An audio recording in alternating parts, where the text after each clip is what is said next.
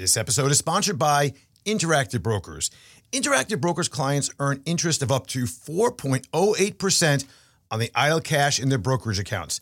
That's just one of the many reasons clients use Interactive Brokers to trade stocks and options, futures, currencies, bonds, funds, and more globally. Minimize your cost to maximize your returns. Rates subject to change. Learn more at ibkr.com slash rates. The Disciplined Investor is all about you, your money, and the markets. Sit back and get ready for this edition of the Disciplined Investor Podcast. This episode of The Disciplined Investor is sponsored by Horowitz and Company. If you're looking for a portfolio manager, look no further. Horowitz and Company.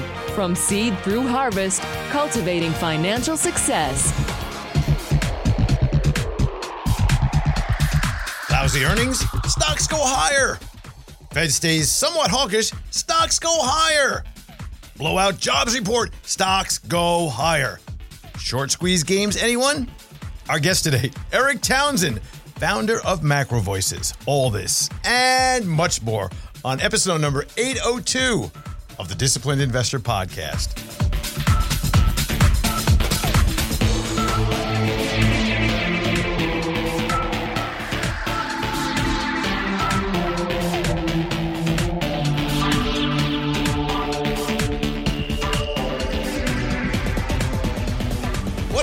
Wow. I mean, that was pretty, pretty obnoxious from an aspect of if you're watching fundamentals, you're loving it if you're into technicals.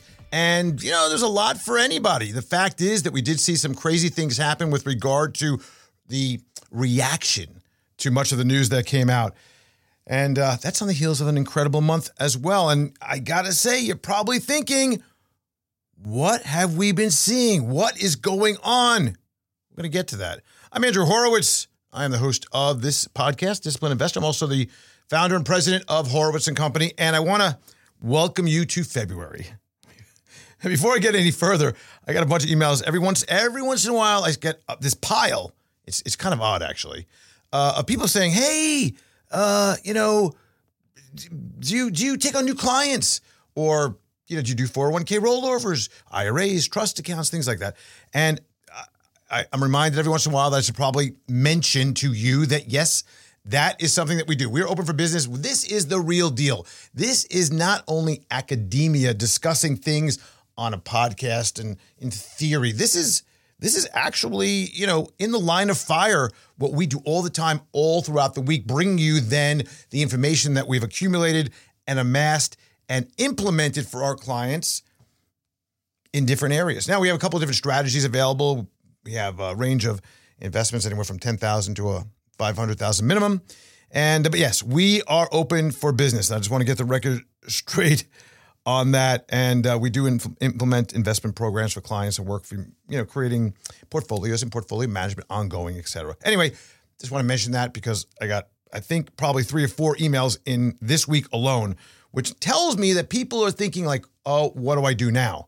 That's what it tells me, by the way because they're thinking, hey, you know what? I'm unclear about what's going on right now within the markets. I don't know what to do with my money. I'm nervous, or I want to get in, or who knows.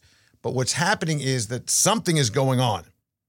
And that's what that's telling me. And I think that it's important to understand that you're not alone. So if you're out there thinking, you know, I'm confused or I don't know what to do, you're not alone. But that's why we're here, right? That's why we come together each and every week to talk about money and finance. And I bring in such great guests. So we're going to get to that as well. Um, I wanted to uh, start with, oh, by the way, go over to disciplineinvestor.com and see all the different strategies, et cetera, we have there. Okay. I want to talk about, I want to start off with a recap, a little bit of a recap of what happened in July, because in July there was a lot that went on. And um, it was, I would say, uh, it, it was a bumpy ride for investors. But clearly, by the end of the month, in in January into the start of February too, there was you know a big uptick in a resurgence in hey, you know what, things will be better. Maybe we're not going to have a hard landing and a big recession, and what's going on in Europe is better, and this and that, and ah, oh, sigh of relief. And there was a lot of concerns, a lot of concerns, a lot of headwinds, a lot of issues, and each of the benchmark indices actually turned in a nice positive number. The NASDAQ, the growth side was way ahead.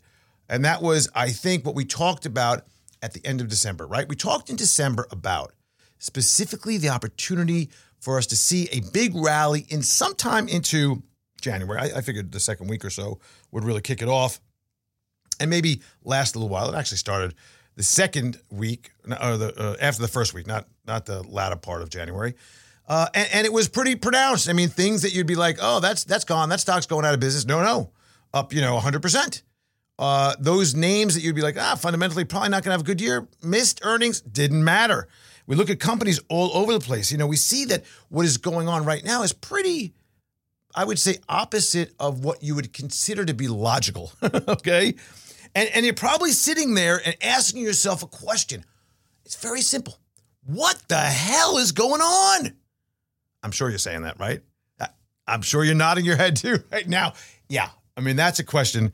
And it's not, again, only you, because we saw that, for example, Apple comes out with numbers where you know some of the revenue growth is is is at the levels they were back in 2016 and we saw some things in different areas that were really pretty ugly in terms of their their sales and meanwhile it's down 3 or 4% and the stock ends up rocking throughout the morning on Friday and into into Friday. Microsoft uh, the week before or so come out with a bad outlook, really just kind of a questionable outlook. Stock is down 3 4%, rallies and it's about $35 from where it was. We saw Amazon ugly AWS numbers and the list goes on. And what we see is that there is something going on and maybe that is just the well, maybe this is as bad as it gets. It's only going to get better from here. We can say that a lot of times and oftentimes when we say that, probably not right. But then we saw this was the crowning piece. On top of all the other ugly earnings numbers or outlooks that were concerning, even Meta, with its 24% increase on Thursday of last week, even with that, they missed EPS numbers. They did okay on revenue. The main issue there was what? It was all about the fact that they were cutting costs and a light little, small little footnote $40 billion share buyback. That was interesting. The ISM moved over 50, so now we're in expansion category again. The jobs numbers, holy mackerel, triple hot. And that was pretty amazing when we saw over 500,000 new jobs added to the NFP non-farm payroll uh, numbers and a unemployment rate that went down to 3.4%. And that was not so much re, reliant on the um, particular statistics that they can, you know, you see a lot of times talking about the the labor participation rate, and there was some adjustments for some things that went on, but still over 500,000 was above even the highest, which I think was Goldman out there with like a 320 or 350 number. Hot, hot, hot. Now, meanwhile, things are down on these numbers on Friday morning. By the time the bell goes off, the Pavlovian response is to do what? Let's just buy. It's down. Let's buy. And those that did that didn't really fare very well if they held on. Because really, the numbers spoke for themselves on all of these. And even though Apple did somehow manage to cling to a decent gain throughout the day, it's really questioning what's going on there. And maybe there's just some short covering going on or something. But the fact of the matter is that, you know, even when we look at this, what is the reason is what we want to know. Why is this happening? And I think it's pretty simple. I mean, it really is. It's pretty simple. It's not about fundamentals. I don't even think it's about, oh, the Fed is going to slow its roll because, you know, that narrative got squashed with the ISM number, with what the Fed said on, on Wednesday, and Powell was talking on Wednesday, and clearly with the wage numbers and the average work week, all of that inclusive of the jobs number on Friday. So, what is going on, right? What is going on is that you have something called momentum and you start getting squeezes and shorts are getting the hell out of Dodge because the stocks are up 20, 30% a day. That's not palatable or even, you know, you, you, can't you can't deal with that. And the shorts keep on, on maybe going out, then they reload and they get blown out, and it be, creates this very his, this mass hysteria. Mass hysteria. And that's a problem. Because a lot of this is really all based on just hot money right now and we're really not focused on the fundamentals. When we see that the S&P is starting to approach 4200 4200 and estimates of earnings are I don't know 215 to 225 if it gets there. We've talked about this, and the last few times we talked about this 200 points away from where we are now. We're talking about 18 and a half to 20 PE with the potential for higher interest rates in the future and maybe a slowdown of the economy. Something is wrong. Now, when I see that, I start to get, I question things. I start to get concerned. These overshoots, it's it's more natural than it has been in the past. We see a lot of these these days. The overshoot to the top to the bottom. We see that, you know, momentum gets too hot, too cold, people get crazy, people get scared, people have FOMO, they can't wait to get the hell in, then they can't wait to get the hell out. You know, it's a it's a it's a it's a push me, pull me, yin and yang kind of situation. But I think what's happening right now is there is a disbelief that anything can possibly go wrong, and the Fed is going to continue on their path, but be gentle. They're going to be gentle. No more harsh increases. But I'll tell you something right now. We continue to see good jobs numbers, and we continue to see some of this inflation starting to come down a little bit, but not tapering off as fast. We're going to be in for higher rates for longer. And remember, even if they stop, we're still at the you know four and five percent range, even though yields on the ten year have flopped down a point and a half. Financial conditions have eased dramatically, and that's what's going on right here. The Fed does not want this. When I say the Fed doesn't want this, I don't know what they want. To be honest with you, I'm just telling you from a standpoint of what is, I would say, textbook, which Powell has been following. The worst thing that can happen is getting behind this again. In other words, falling behind in this process something we're going to talk about with our guests. We're going to get to that in a second. Let me just mention Interactive Brokers again because they have a new recurring investment tool and it offers convenience and flexibility by allowing clients to easily set up and execute a predetermined investment strategy through automatic recurring investments. So, this powerful tool utilizes fractional shares trading to help maximize the value of your investments.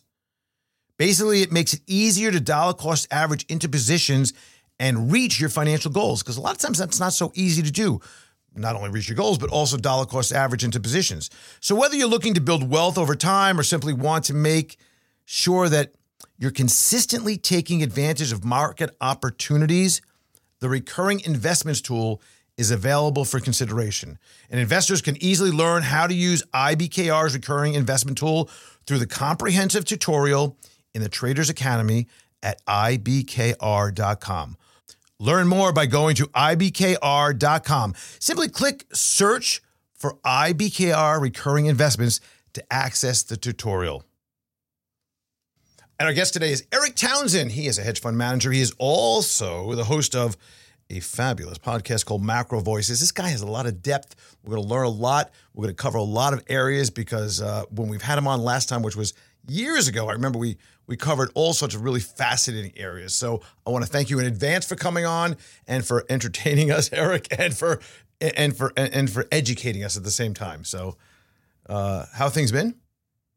Fantastic. Thanks for having me back, Andrew. And I should mention, too, uh, we finally updated the MacroVoices announcer script. It's been calling me hedge fund manager for, for years and years, but I actually closed that fund in 2018. But but but uh, it doesn't. You know, if you were a doctor, we could. You know, you retired, we could still say you were a doctor in your past. Gives people the the the, the understanding that you were not only a theorist, but you also you know boots on the ground and and and hands uh, in the dough that that works for me. But believe it or not, I actually have gone through several rounds of uh, brokers finding out from a podcast. They hear that I'm fund manager, oh. and they switch my market data subscriptions back to uh, oh. to professional and charge me more. It's that, crazy. you know, it's funny that you mentioned that. I totally get that. I totally understand that.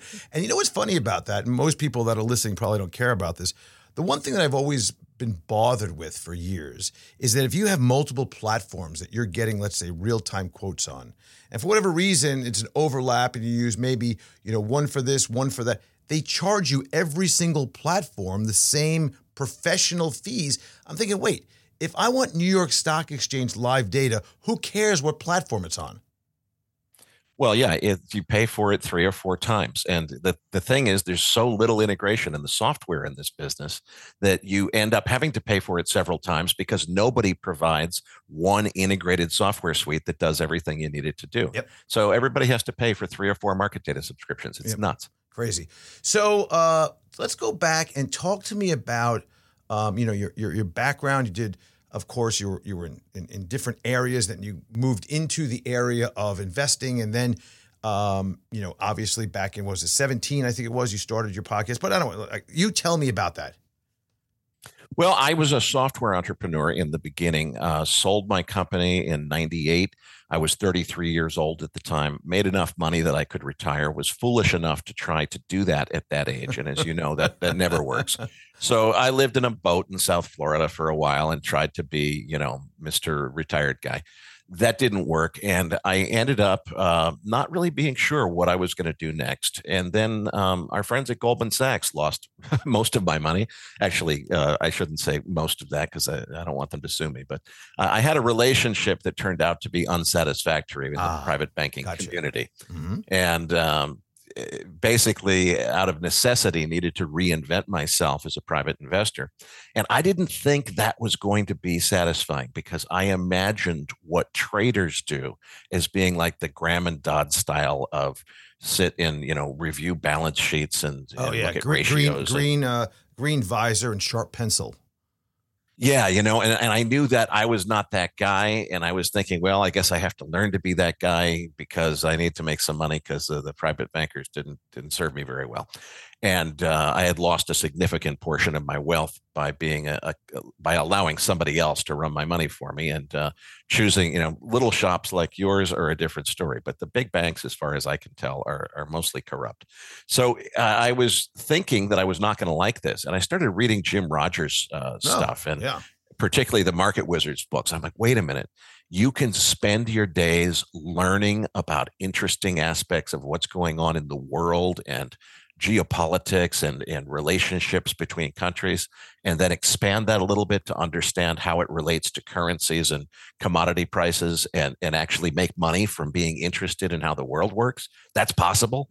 So it was a huge eye opener for me. And I really just fell in love with macroeconomics out of, out of initially necessity, not thinking I was going to like any kind of being a, uh, a full time trader. And when I learned about macro, I'm like, okay, I found my thing.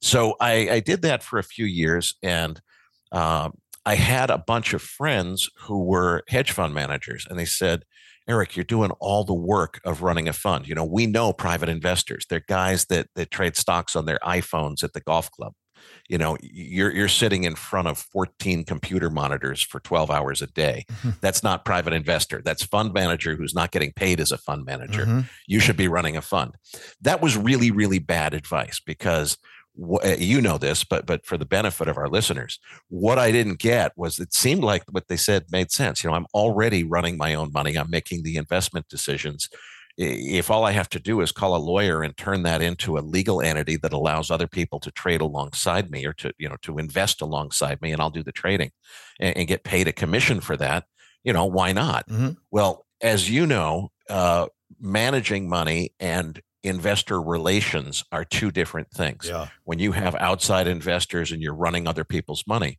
you've got a job that's all about interfacing with those people and their emotions. It's not about running money.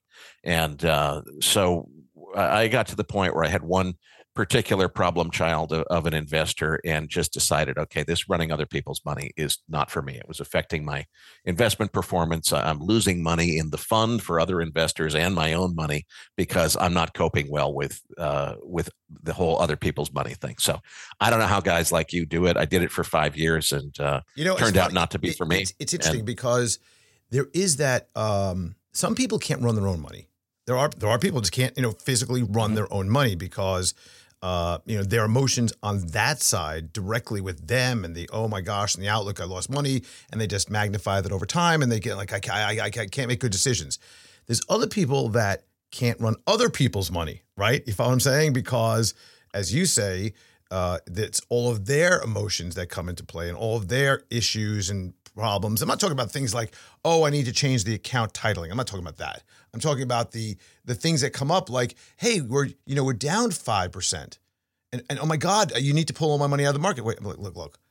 The market is down 25%. You're down 5%. I think we're kind of on the right track here to grab the next swing on the other side, you know? And why are you getting out now at this point? You know, those things, and, and there are people like that, right?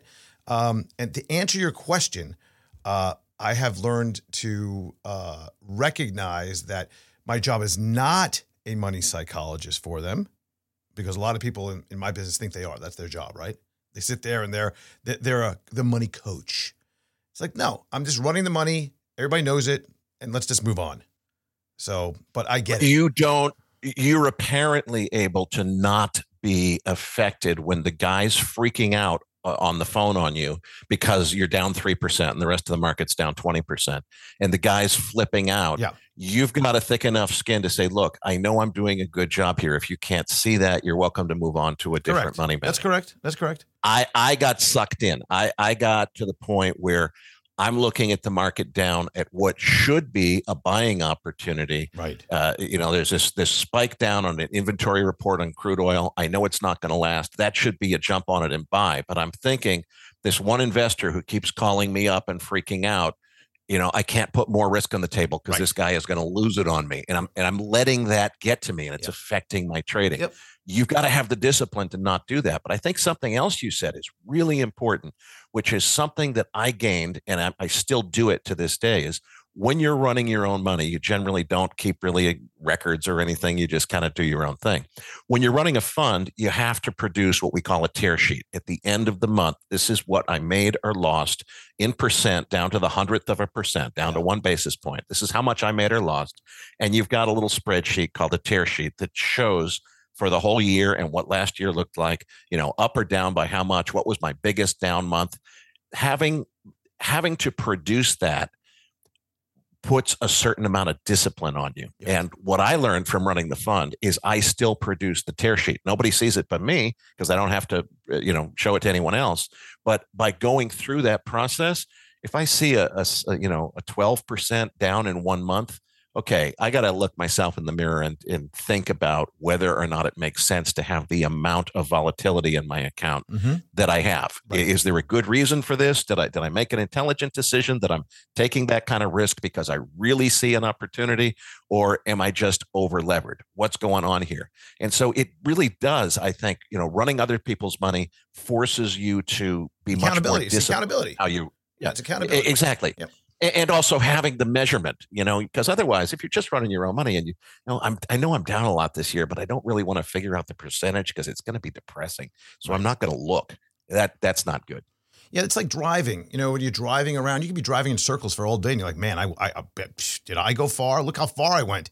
But if you actually take out a map and plot your course and where you were, and put it against maybe where you thought you would be, and you're like, "Wait a minute, I actually made 300 miles in circles, didn't get anywhere." Versus, I really want to get 25 miles north. You know what I'm saying? So it's it's that measurement. I agree with you totally on that. So that's that, that's a good lesson though. That's very good. So now, are you are you these days? Where is your or or through this whole process? Now, I want to get back to macro voice in a second, but did you do you have a a a, a area of the market that's like that's where I feel I am most comfortable?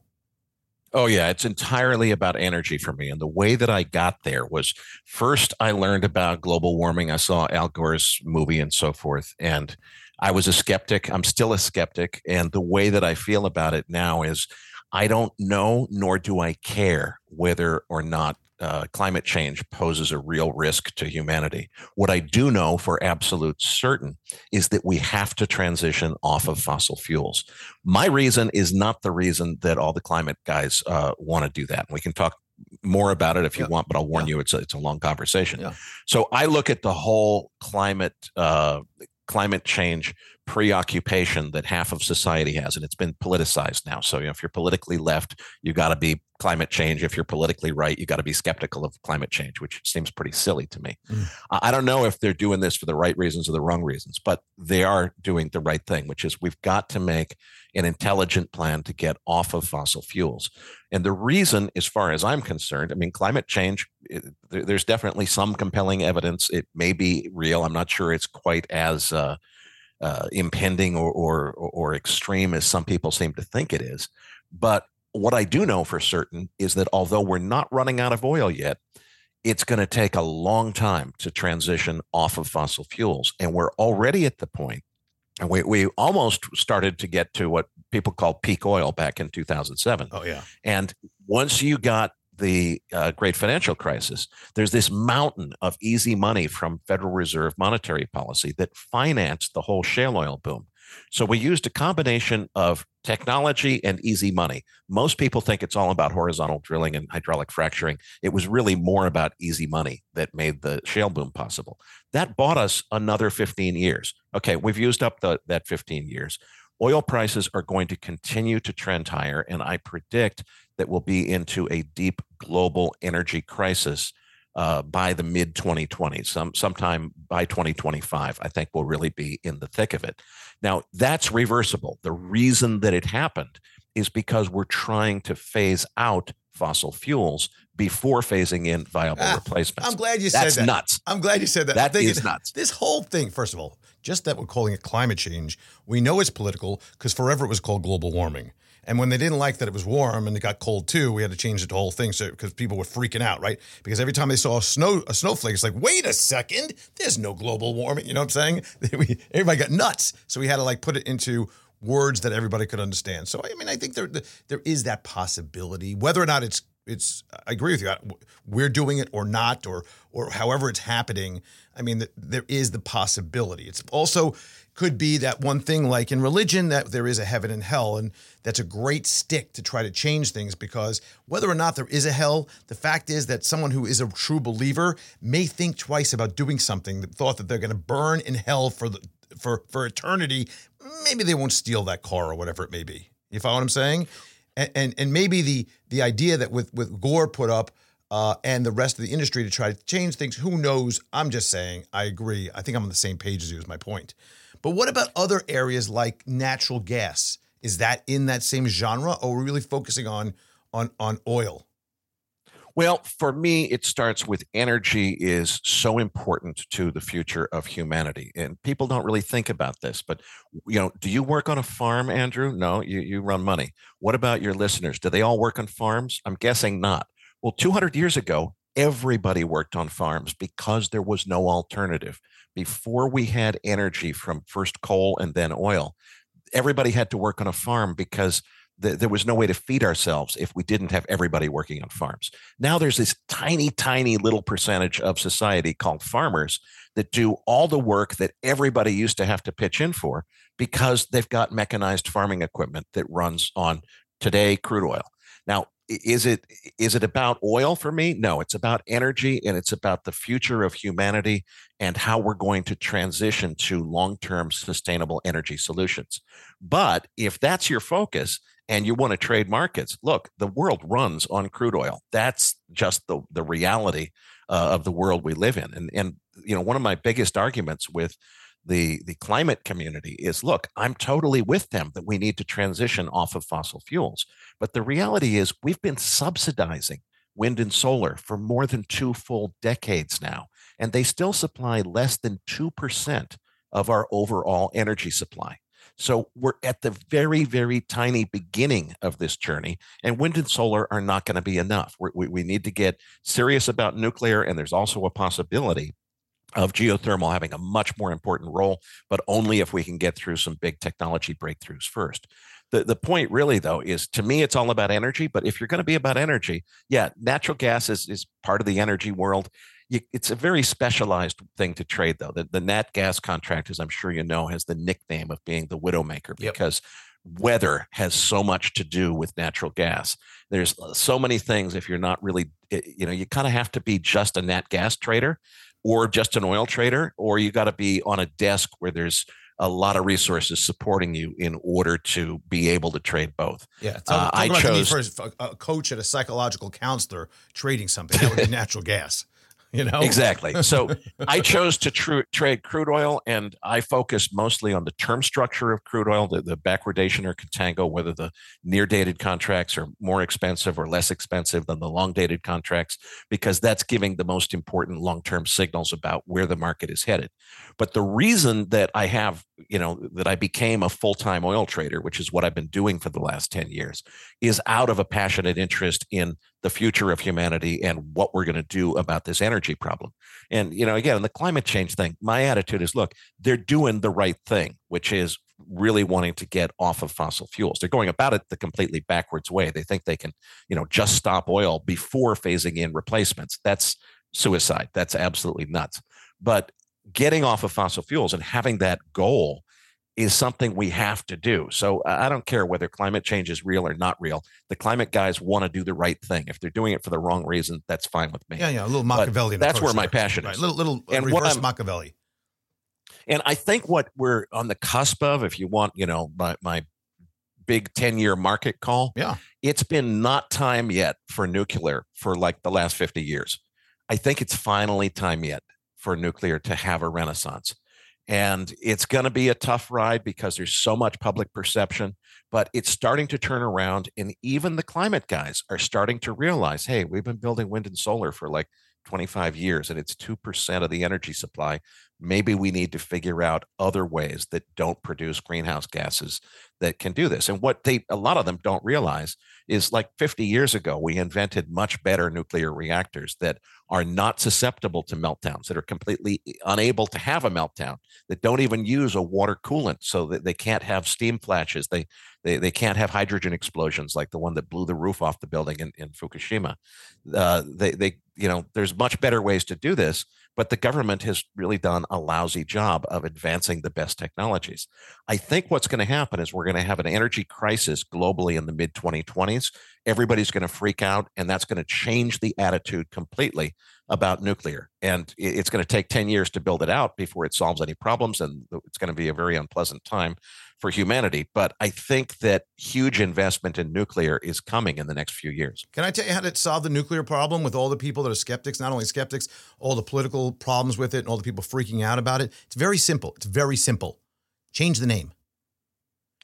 Just I, I have the exact same thing, but it goes back name. to it goes back to the government screwing everything up. There are incredibly strict regulations that you cannot change the name. If you don't say the word nuclear, you can't have a, a, a fission reaction. I, I, you know, I want to change the name to green fission or something. Yes, you know, that's anything. exactly what it needs. yeah. There, there's already laws in place that make it illegal for anyone to even call it that if they're in that business. Uh. That's how badly the government is screwing this Maybe up. spell it like nuclear energy. Nuc N U N E W C E L E. You know, nuclear energy. And it'd be like, oh, look at that. Uh, but you also you you told me we talked uh, um, before we about um, you have a documentary on energy transfer, right? Well, I'm working on a documentary series. The first version of it is going to be like a low budget YouTube version that I'm working with some uh, video editors. It's just going to be my own voice as the narrator and a bunch of uh, you know video on top of that. Low budget documentary series. My goal is to turn that into a proper broadcast uh, quality documentary series that would be on Netflix or something and oh. have a celebrity narrator and interviews with all the right people and all that stuff. Oh. That's like a $3 million production budget. I'm not going to put that out of my own so pocket. Are you so. asking me now to narrate? Is that what this is all about?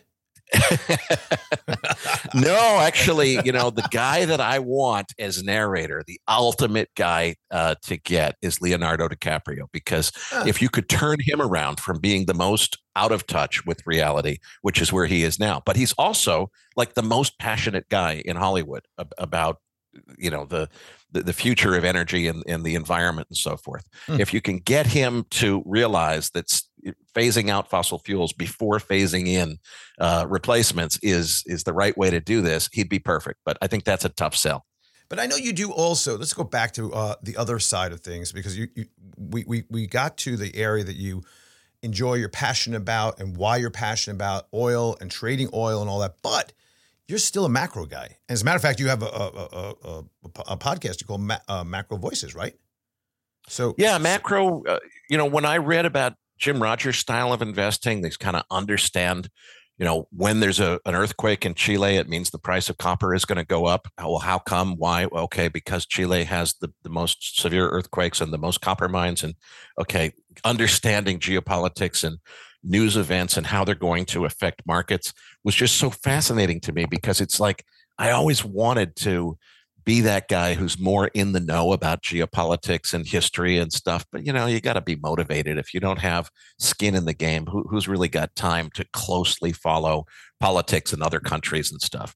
Well, eh, macro trading to me is a way to be financially compensated for really spending a lot of energy learning as much as you can about how the world really works. And it's just so fascinating to me. So uh, I've always enjoyed that. And when I shut the hedge fund down five years ago, you know, the hedge fund was originally conceived as kind of a marketing tool to gain interest in my hedge fund. So once the hedge fund shut down, why not shut down the podcast? And the reason I've kept it uh, and don't intend to shut it down is it's so stimulating to me to talk to really smart people about different macro subjects every week. Uh, it's intellectual stimulation. It's very rewarding, and I've got it now at a point where you know I've got a, a co-host uh, who, who's running a company that benefits from. Uh, he sells trading you know lessons on trading to uh, to retail traders. Mm-hmm. so you know that, that helps to defray the production costs and it gives me an opportunity just you know to kind of spend my retirement talking to really interesting people and supporting my own trading by uh, the intellectual stimulation of talking to really smart people every week. And you had jim so rogers i really enjoy it. right? You've had jim rogers, rogers jim rogers was my first interview yeah, back in 2016 yeah i've yep. had him a couple times over the years so, so what other areas? I mean, can we talk a little bit about um, like what the Federal Reserve is doing, and what you have to observe that because that obviously has an impact on the dollar, which then has an impact on oil prices, right?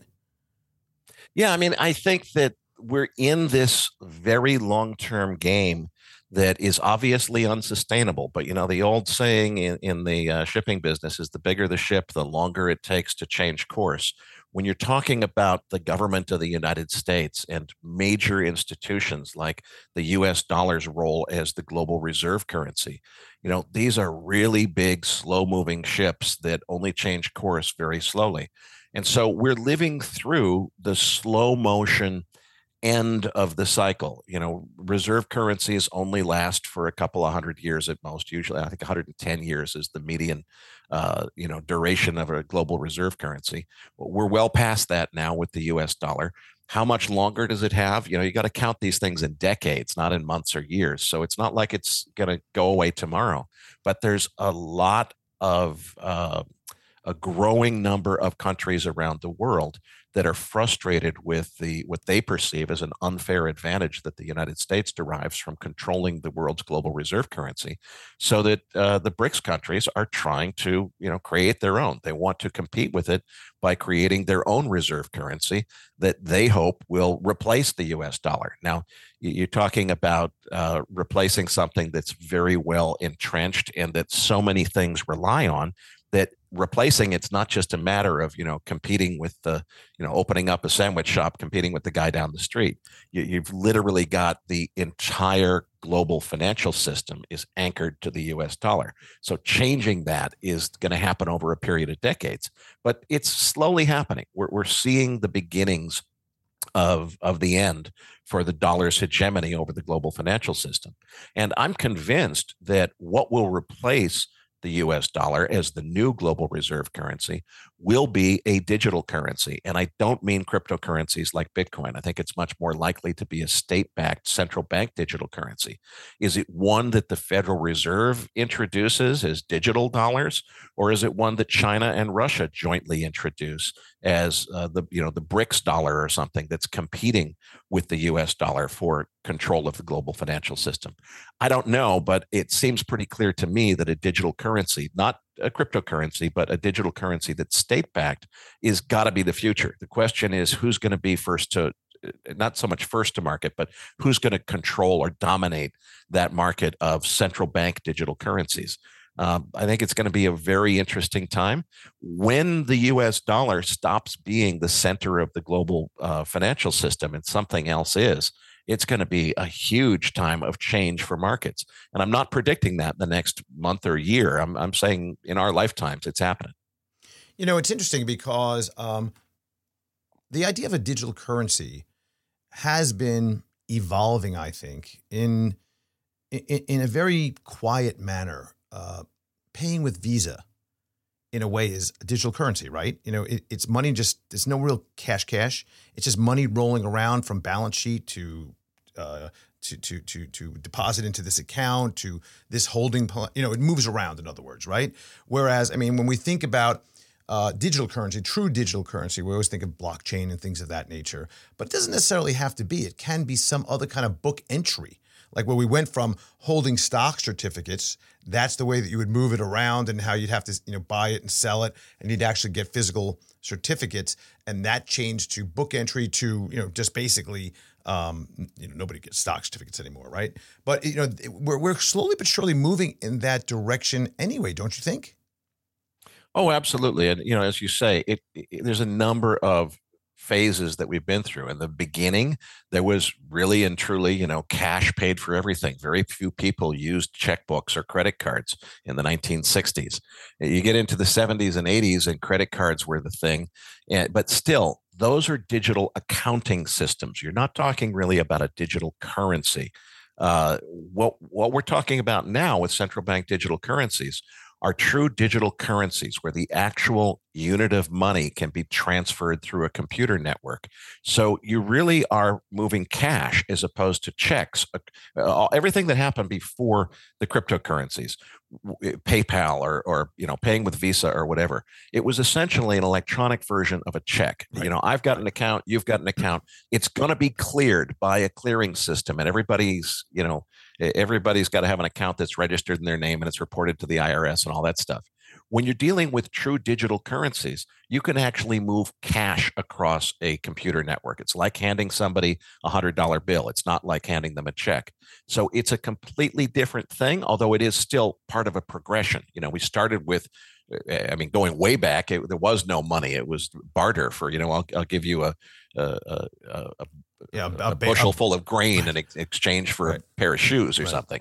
When we got to the point where there was money and then there was checks and then there was credit cards and then there was PayPal and so forth, this is a pretty big change to digital currency that really is a, a digital unit of money that can be moved across a computer network. That started with Bitcoin and the other cryptocurrencies. Central bank digital currencies, I predicted in my book in 2018 um, it, it's all happening, but it's only just barely beginning. You know, everybody's acting like, oh, it's it's you know, it's now it's the big thing. It's not the big thing yet. What we're headed toward is eventually getting to total government control over the money system, mm-hmm. so that any penny that you own, the government knows when you got it, where you got it, who you got it from, who they got it from. Yeah, and they automatically you know, the guy that paid you. Right, they automatically and, tax it. And, That's the point. And yeah, you'll and that the way they'll sell it to you is you'll never have to pay taxes again. Why do you never have to pay taxes again? right. Because you won't have a choice. They'll take it out all by themselves. So, are you and, a fan of Bitcoin, Ethereum, or any other coin itself? The the notion of those so let me just back up and ask this question a little bit differently. There's a lot of people who are Bitcoin maximalists or crypto maximalists or whatever you want to call exactly what they are, okay? That they come over with the idea that, you know, the governments, well, the governments are they can confiscate, they can they can they can debase, they can do all these things what they do with currencies, right? Uh, the, the, the, there's a loss of freedom. There's a chance that you know you can be uh, taken. Whereas the, their idea is, well, if you have like a Bitcoin or a true digital currency outside the arms of a government, well, that's just a great thing because then all those things can happen and it creates all sorts of wondrous things. I've been of the framework of, hey, you know what? I can never see a government giving up the ability to, mm, we'll call it massage their currency, because that is Eco 101, part and parcel of how a government regulates their economy is through a currency. Would you agree with that? Oh, absolutely. And the way that I, you know, the way that I think about the Bitcoin maximalists and so forth is I feel for them. I, I agree with them only to the extent that if any part of what they think is going to happen were realistic, uh, I kind of uh, believe in their values if I thought there was even a 1% chance that any of their pipe dreams could come true they think in a lot of cases that it's impossible for the government to do anything about Bitcoin, which is utter nonsense. Mm-hmm. The reason that Bitcoin hasn't been outlawed is because the government is is just so slow and bureaucratic and stupid that they haven't really got their heads completely around what it is yet and how great of a threat it is to the government's hegemony over the financial system. Once governments figure that out, and they, they pretty much figured it out now, they're just slow to take action to do something about it. What they're going to do is they're going to eh, institute their own digital currencies. And the way that that almost everybody else other than me interpreted you know the bitcoin white paper when it first came out was they like okay satoshi has done you know the greatest good deed for you know libertarian values because now the government won't be able to do anything about it and we'll have our own money system independent of the government. The way i looked at it is satoshi screwed up. Satoshi just let the cat out of the bag. Now governments are going to know how they can take the concept that Satoshi, whoever that is, invented in Bitcoin and re-implement a new digital currency with exactly the opposite objectives. Mm. And trying instead of trying to make it impossible for governments to know what's going on in the in the financial affairs of private citizens, they'll design an opposite digital currency system which allows government total control, not just to see what you're doing, but to claw back and reverse your transactions. So if you bought, you know, I buy something from you, you give me a thousand dollars, I've got your money and I'm not going to give it back. Well, the government can decide they don't approve of that sale and they can undo the transaction and either give you back your money, whether you asked for it or not, taking it away from me, or they can keep it for themselves so that neither one of us has the thousand dollars. And they say, oh, well, we're thinking about this and uh, we're not sure if this transaction is valid and we'll get back to you in five years after we. Yeah, it's like every one of these movies that has the creation of some great technology that all of a sudden the government wants to take it for use in warfare. Is in this case, it is for in for use in the exact opposite of what Satoshi intended. Right. Exactly. They, they, wanted to have financial independence, so the government couldn't do anything. They turned the the keys to the kingdom over to the government, and they gave them the technology that governments will use to create a digital currency, which in my book I called the Orwell. It's it's the digital currency that allows the government to control everything. Hmm. And unfortunately, I, I think that's where we're headed. Um, the Bitcoin will be around for a very long time, but it will eventually probably be outlawed by governments. And you know, just like when you outlaw guns, uh, then outlaws still have guns. Outlaws will still have Bitcoin. They'll continue to operate the network, but it won't be what it is today. And, and the institutional participation in it won't be there. Mm. Decentralized finance, which is the use of blockchains and distributed ledger to do other things besides having a currency that competes with the government is going to completely revolutionize the finance industry because it, tokenizing uh, virtually all asset classes is going to make a lot of sense. The technology is not quite there yet because as long as we have these proof of work validated blockchains, that's that's the reason that you hear about Bitcoin using up more electricity than entire nations that's getting replaced. There's a newer, better way to build a distributed ledger called proof of stake. Mm-hmm. There'll probably be other ways besides, you know, first there was proof of work, now there's proof of stake. There'll probably be something else after that. The technology will get better, and as it does, it'll become more and more practical for the entire finance industry to, you know, forget you talked about stock certificates. Forget about stock certificates. It'll be a digital token that exists on a network that you can transact with anybody anywhere it'll be much better someday, but we're not quite there yet. We need to get beyond proof of work validated blockchains hmm. before that's going to be practical. Yeah, let's let's uh, finish up and loop all the way back around to, uh, as we call it in the Northeast, Earl. You know, the Earl. We got to talk about. My grandfather would be like, you know, you got to get some Earl for the car. Um, so, a lot of what's going on right now in Russia. Uh, you know, we had that spike again, right? We had the panic moment. We had the, you know, the, the con- concern about um, you know this cold winter in, in Europe and, and pricing and and um, so so I have two questions. First, uh, because I'm a boater, uh, and this weekend there was some questions raised once again, which frankly I've never really looked into. What's the deal with diesel prices being way over the price of gasoline? Are you familiar with why that is? Yeah, there's. I mean, back in the day, you had so much demand for gasoline uh, it diesel actually contains more energy per gallon, you know, you know, of liquid product. But there was so much more demand for gasoline, and also the way that we refine uh, gasoline. Basically, you, you run through a refinery, you get so many bar, you know, so many barrels of crude go in, so many barrels of gasoline, and so many barrels of diesel come out.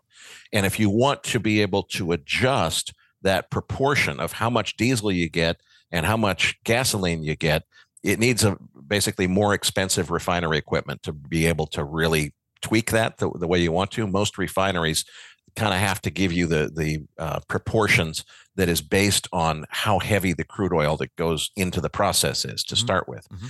So you've got uh, you know, crude oil goes in, certain amount of gasoline, certain amount of diesel comes out, and then it's supply and demand. Back in the day, everybody had gasoline cars and they were gas guzzling gasoline cars. So there was lots of demand on gasoline.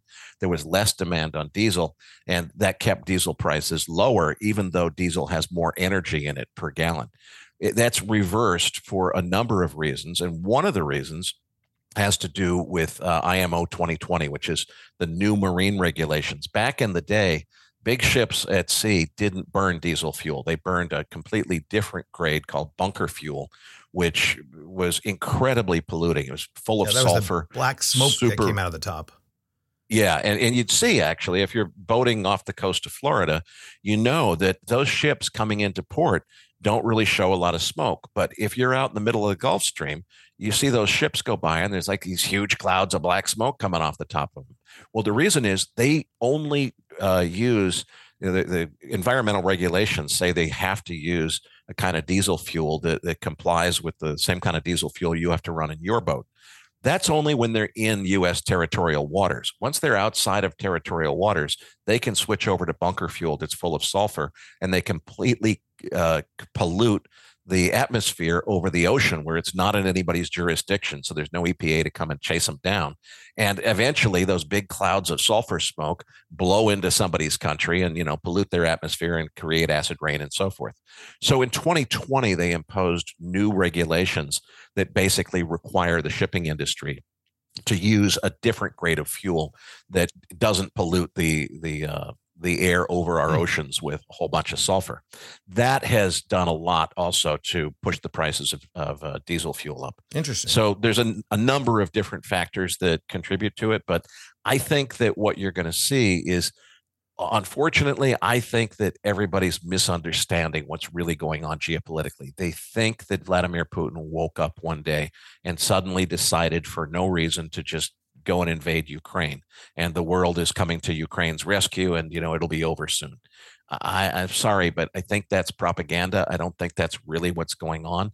What's going on, as far as I'm concerned, is we're we're in a new proxy war between the United States and Russia. And, you know, just as the proxy war in Vietnam didn't really have that much to do with the Vietnamese, they were the, the victims, the unfortunately, of a proxy yeah, war. Right. The, the pawns that, and it was their country that got blown up and their people that got killed. So I certainly don't want to in any way minimize the, the horrors that the Ukrainian people are experiencing.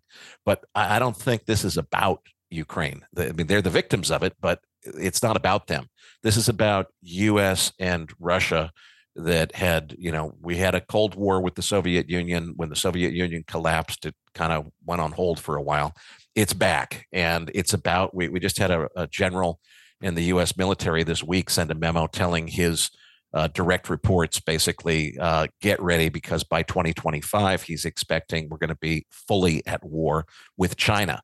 So okay, we've got the great geopolitical powers of the world are back into Cold War mode, including fighting hot proxy wars.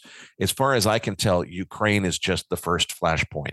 You know, if you think back to the the days of Guatemala and the you know the the, the stuff that happened in Latin America in the 80s it wasn't about any one of those countries or their governments. It, it, was a much bigger picture than that. And it was just a question of, okay, where's the next proxy war event going to break out?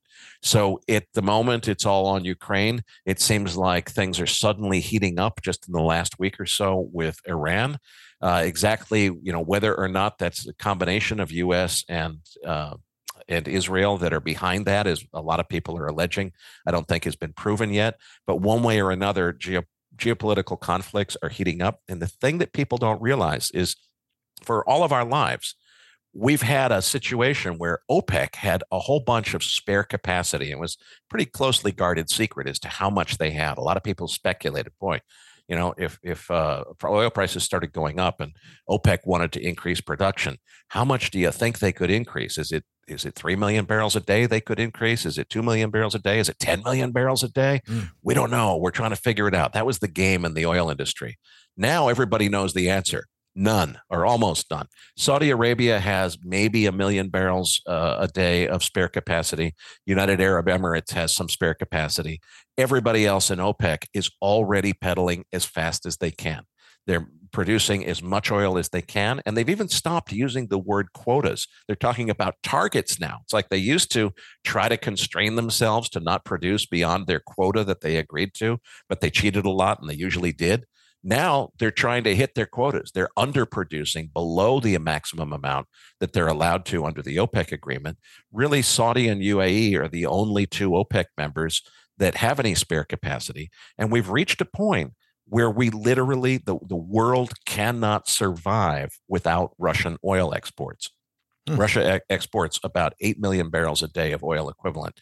So if you took half of that, just 4 million barrels a day off the market because, you know, somebody bombed the oil fields in Russia or or Russia got pissed off and decided to take their oil off the market as an economic sanction or who knows what it's not like okay, Russia just took four million barrels off the market, so uh, Saudi Arabia has got to produce four million right? more. Yeah. Nobody can make it up. Mm. When you talk about four million barrels coming off, there is nobody on earth that can make that up. So it means we don't get to consume as much, no matter what the price is. So I think it's very possible in the next few years that you're going to have some extraordinarily high uh, fuel prices for your boat and mm, uh, unfortunately for everything else. And by the way, just to, to end this, you know, when you talk about po- proxy wars, uh, and you mentioned Vietnam, I've been to Vietnam, and when you talk about the war, they call it the American War. We call it the Vietnam, the Vietnam War, right over here. Well, you know, Vietnam War. Mm-hmm. Vietnam. They call it the American War, just to show you that it clearly was, in their opinion, uh, a, a, a, a war that was you know American based. And and the fact is that I agree with you. This this whole idea of of uh, you know how things are shaping up right now, and God forbid, who knows what happens if China does in fact do a little bit of invading in Taiwan, or at least trying to get back or uh, scold them for their you know th- their view that they're no longer part of China. Um, this could uh, heat up pretty quickly. So interesting times. Interesting times. Oh, all right, listen now that I'm fully depressed on this, and now that I'm having to stock up on fuel for my boat for a long time to make sure that I don't get screwed, uh, I want to thank you for joining us. Sorry, I didn't have better news. It's all right. Uh, it's good. No, it's all good. It's all good. Uh, we'll have all the information on how to get in touch with you, your books, uh, you know, your, your, podcast, all that on the show notes, episode number 802 of the Discipline Investor podcast. So, Erik Townsend, thank you so much for joining me. I appreciate it. Thanks so much, Andrew. See Thanks. you next time. That's all we got. That's all we got for this show.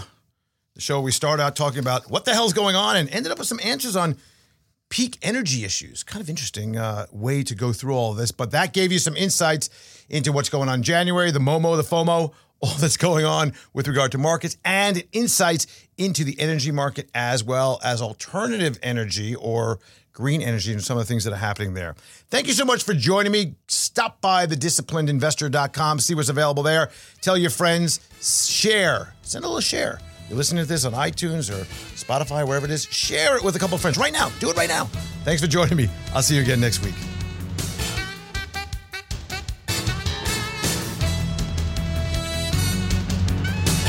Nothing discussed in this podcast should be considered a recommendation to buy or sell any security. Past performance is no indication of future results. In addition, the information presented is not intended to be used as a sole basis of any investment decisions, nor should be construed as advice designed to meet the individual needs of any particular investor. Nothing herein constitutes legal, accounting, or tax advice or individually tailored investment advice. Remember, investing involves substantial risk. Past performance is not a guarantee of future results, and a loss of original capital may occur. No one receiving or accessing this information should make any investment decision without first consulting his or her own personal financial advisor and conducting his or her own research and due diligence, including carefully reviewing any applicable prospectuses, press releases, reports, and other public filings of the issuer of any securities being considered. Please consider this for educational purposes only. As always, use your best judgment when investing.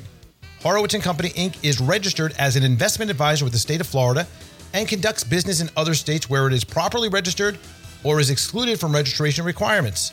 Registration does not imply any level of skill or training. Advertisements are not related to the host or affiliates and are not considered recommendations by the host of the show or any affiliates of Horowitz and Company.